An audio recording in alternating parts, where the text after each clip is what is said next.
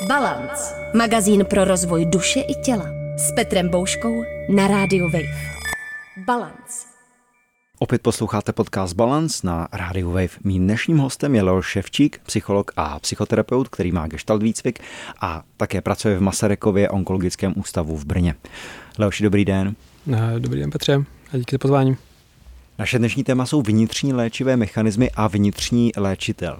Tak jak se samoléčí naše tělo, máli proto tedy vhodné podmínky, může se léčit i naše duševní zdraví, naše duše, chce se mi říci? To je taková až filozofická otázka. Možná bych na úvod do sebe udělal takový disclaimer, že mě se jako neúplně jednoduše odděluje tělo, duše, emoce. Mm, jsou to nějaké užitečné filtry, které si možná jako nasadit, když eh, se chceme nějak vztahovat k někomu druhému nebo sami k sobě. Takže ano, eh, stručná odpověď za mě, že jo.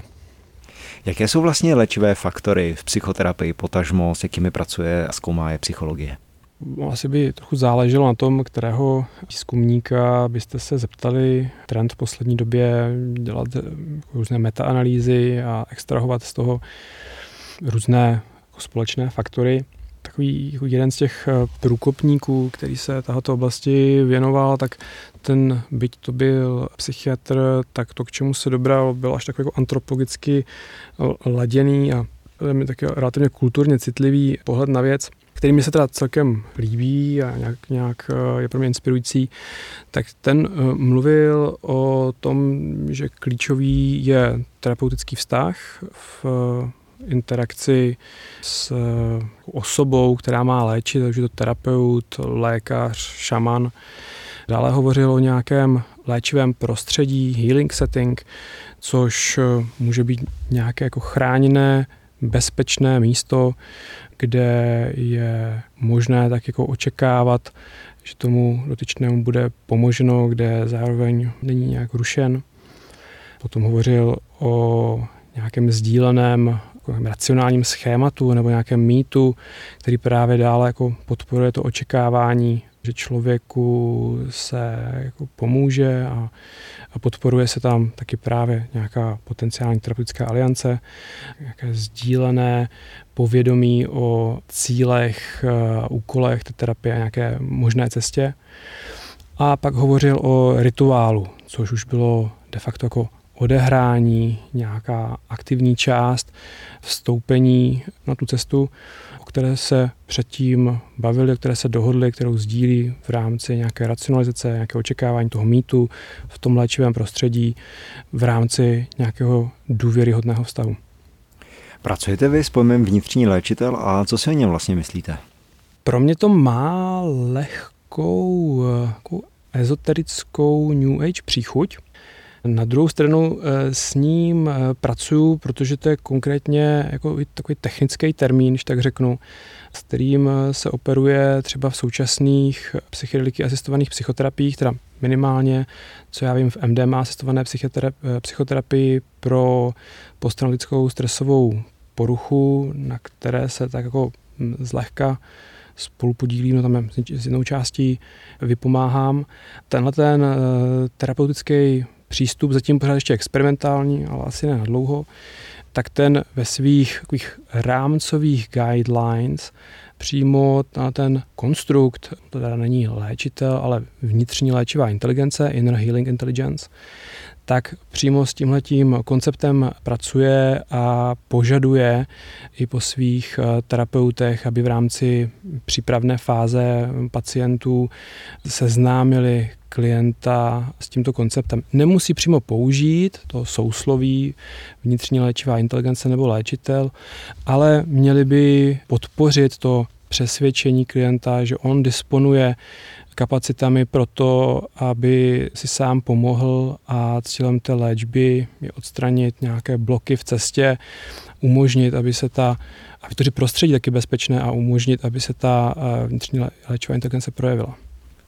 Vy jste to zmínil, ty EZO a New Age kruhy. Nemyslíte si, že občas právě v těchto kruzích dochází k tomu, že se příliš deleguje na tu vnitřní léčivou inteligenci, potažmo léčitele, ta, ta úzdrava a jako by se ti lidé, kteří tam přijedou třeba pro to léčení nebo pro ten zážitek, eh, zkrátka si jim ubírají kompetence?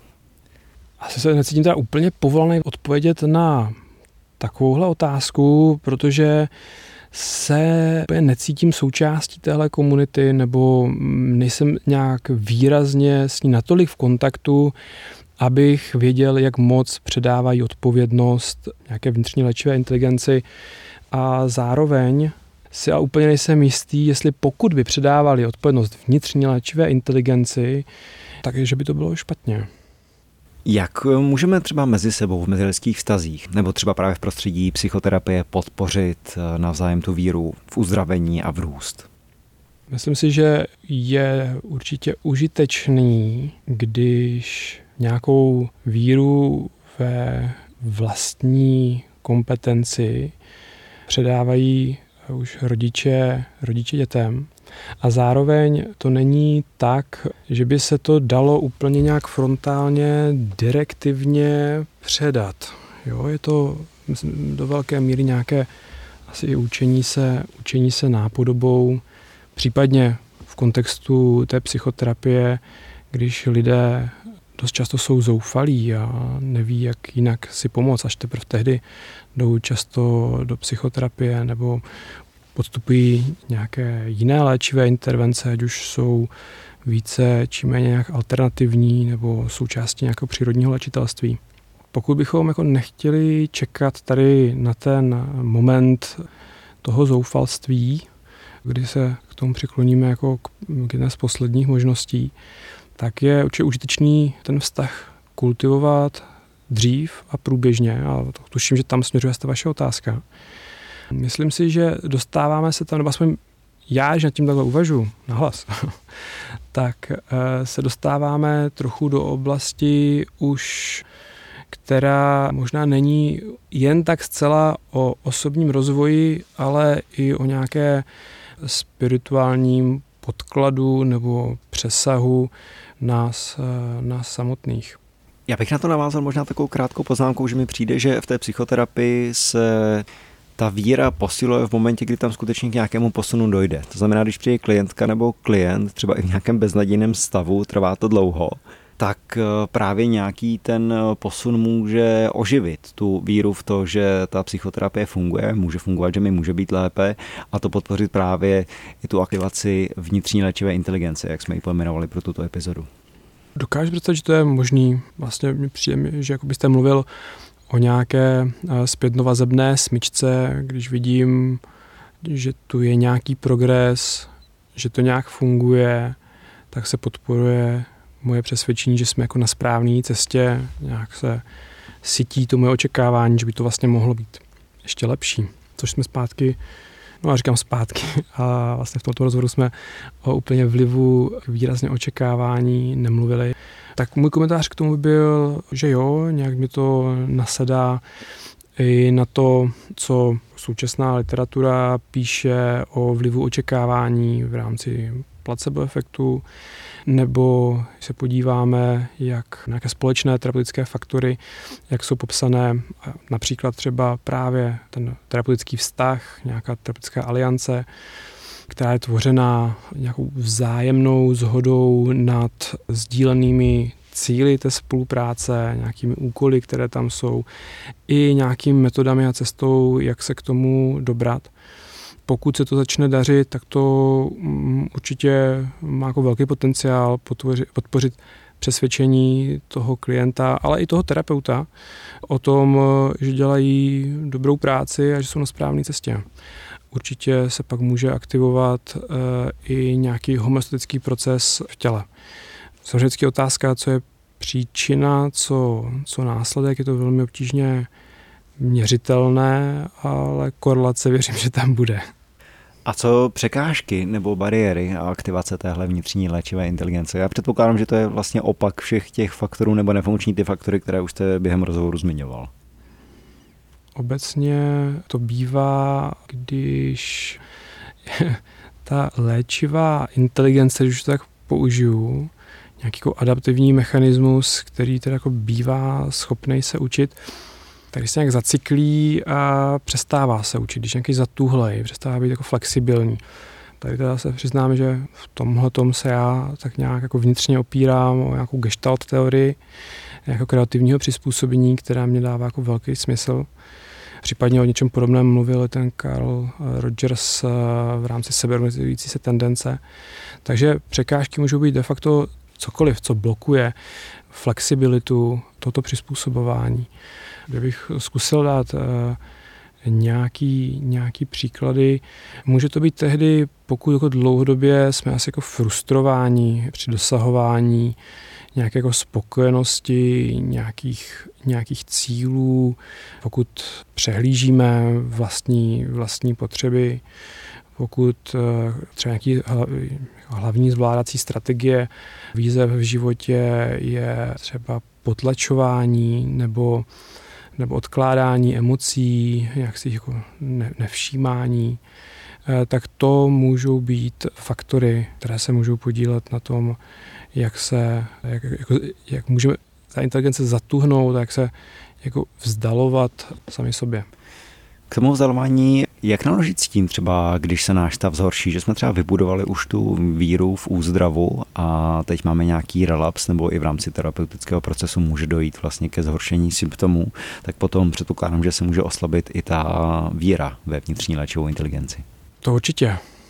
Myslím si, že to je potom už moment, kdy může být užitečné vyhledat nějakou pomoc, nějakou asistenci, Logicky, když by se jednalo o něco somatického, tak uh, lékaře nebo nějakého relevantního zdravotníka.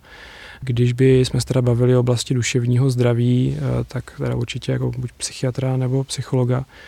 A kdybychom teda zůstali v té oblasti psychologického působení a případně psychoterapie, tak uh, v takový moment je to jako nějaký společný úkol toho klienta a toho terapeuta, aby zjišťovali, jako co se to přihodilo a co se to vlastně děje v daný moment, co jsou ty překážky.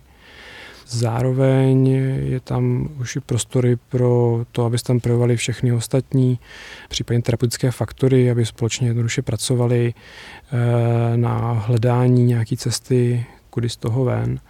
Určitě to je taky moment, kdy ten terapeut eh, je pro něj asi jako v každý jiný moment, ale tehdy možná obzvlášť, je pro něho jako užitečné, když se snaží jako porozumět, co se to stalo, když eh, dokáže, ať už mm, nějakým svým porozumění té situace, která se opírá o teorii nebo o praxi, dokáže snižovat vlastní úzkost nebo aspoň v, té, v tom prožívání autentický do takové míry, že to teda nevyvede z míry zase toho klienta. Myslím, že to jsou ty momenty, kdy se takzvaně může léčit ten klient i o toho, eh, o toho terapeuta. Jeden z takových objevů nebo jako zjištění v posledních letech z výzkumu psychoterapie je i to, eh, že během terapie se ty mozky dvou lidí, co jsou v místnosti toho eh, terapeuta, toho klienta, jako nějak, nějak vzájemně vylaďují, nějak vzájemně synchronizují. Je to pozorovatelné na EG těch mozků. A když to stáhnu k tomu relapsu a nějakému propadu té víry v té uzdravující, ty uzdravující mechanismy, tak e, je to ten moment, kdy ten, kdo tam může držet e, tak říkajíc nějakou tu vlajku naděje, že může být líp a kdo ji tak nějak stělesňuje tím, že tam je s tím přesvědčením, že tu je jako slušná šance, aby, aby člověku bylo líp, tak je ten terapeut. A zároveň, když se podíváme hloubš právě na tu biologickou úroveň, tak eh, nějaká taková jako velká sociálnost nás, sociálních bytostí, má za následek to, že ty naše, že ty naše mozky eh, se vyloďují a ta naděje a víra má tendenci prosakovat.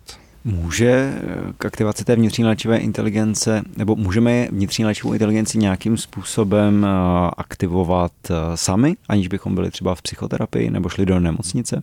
Ono možná by bylo pro tu odpověď, by mě jako pomohlo trošku jako rozmlžit eh, ten termín té vnitřní léčivé inteligence, podívat se jako na to, co nám dělá, k čemu je užitečná, pak se podívat, jaké jiné další situace, podmínky, jaký nástroje, které můžeme využít, nebo podmínky, kterých se můžeme dostat cíleně, tak které mají podobný, podobný efekt, které dokážou takto eh, nějak eh, podporovat ty sebeuzdravné mechanismy, ať už nějaké dílčí nebo nějak víc od podlahy.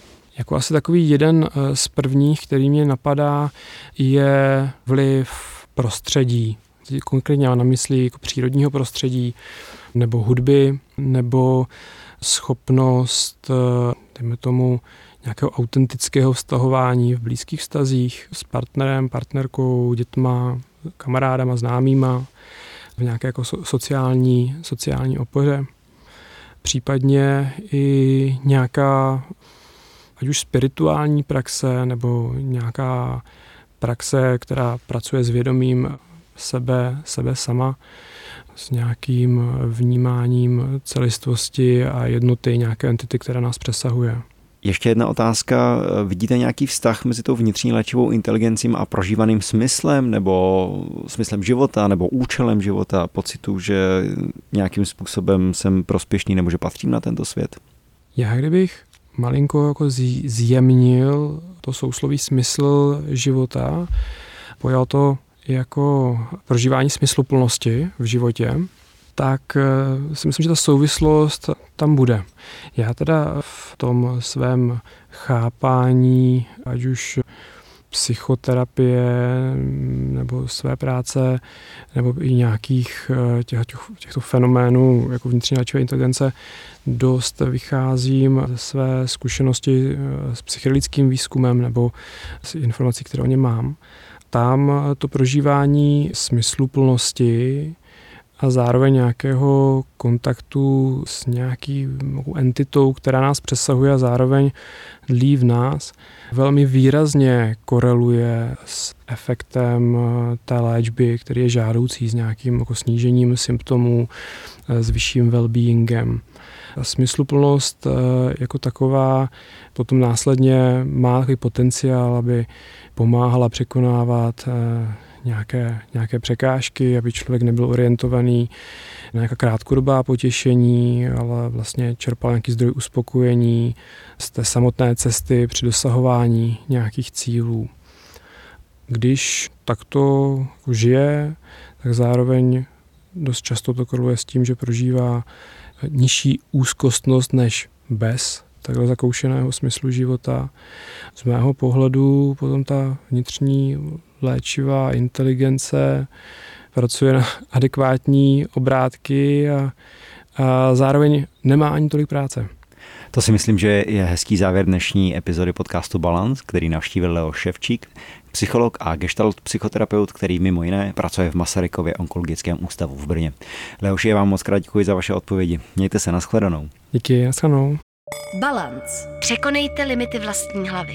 Balance. Přihlaste se k odběru podcastu na wave.cz lomeno podcasty a poslouchejte Balance kdykoliv a kdekoliv. I offline.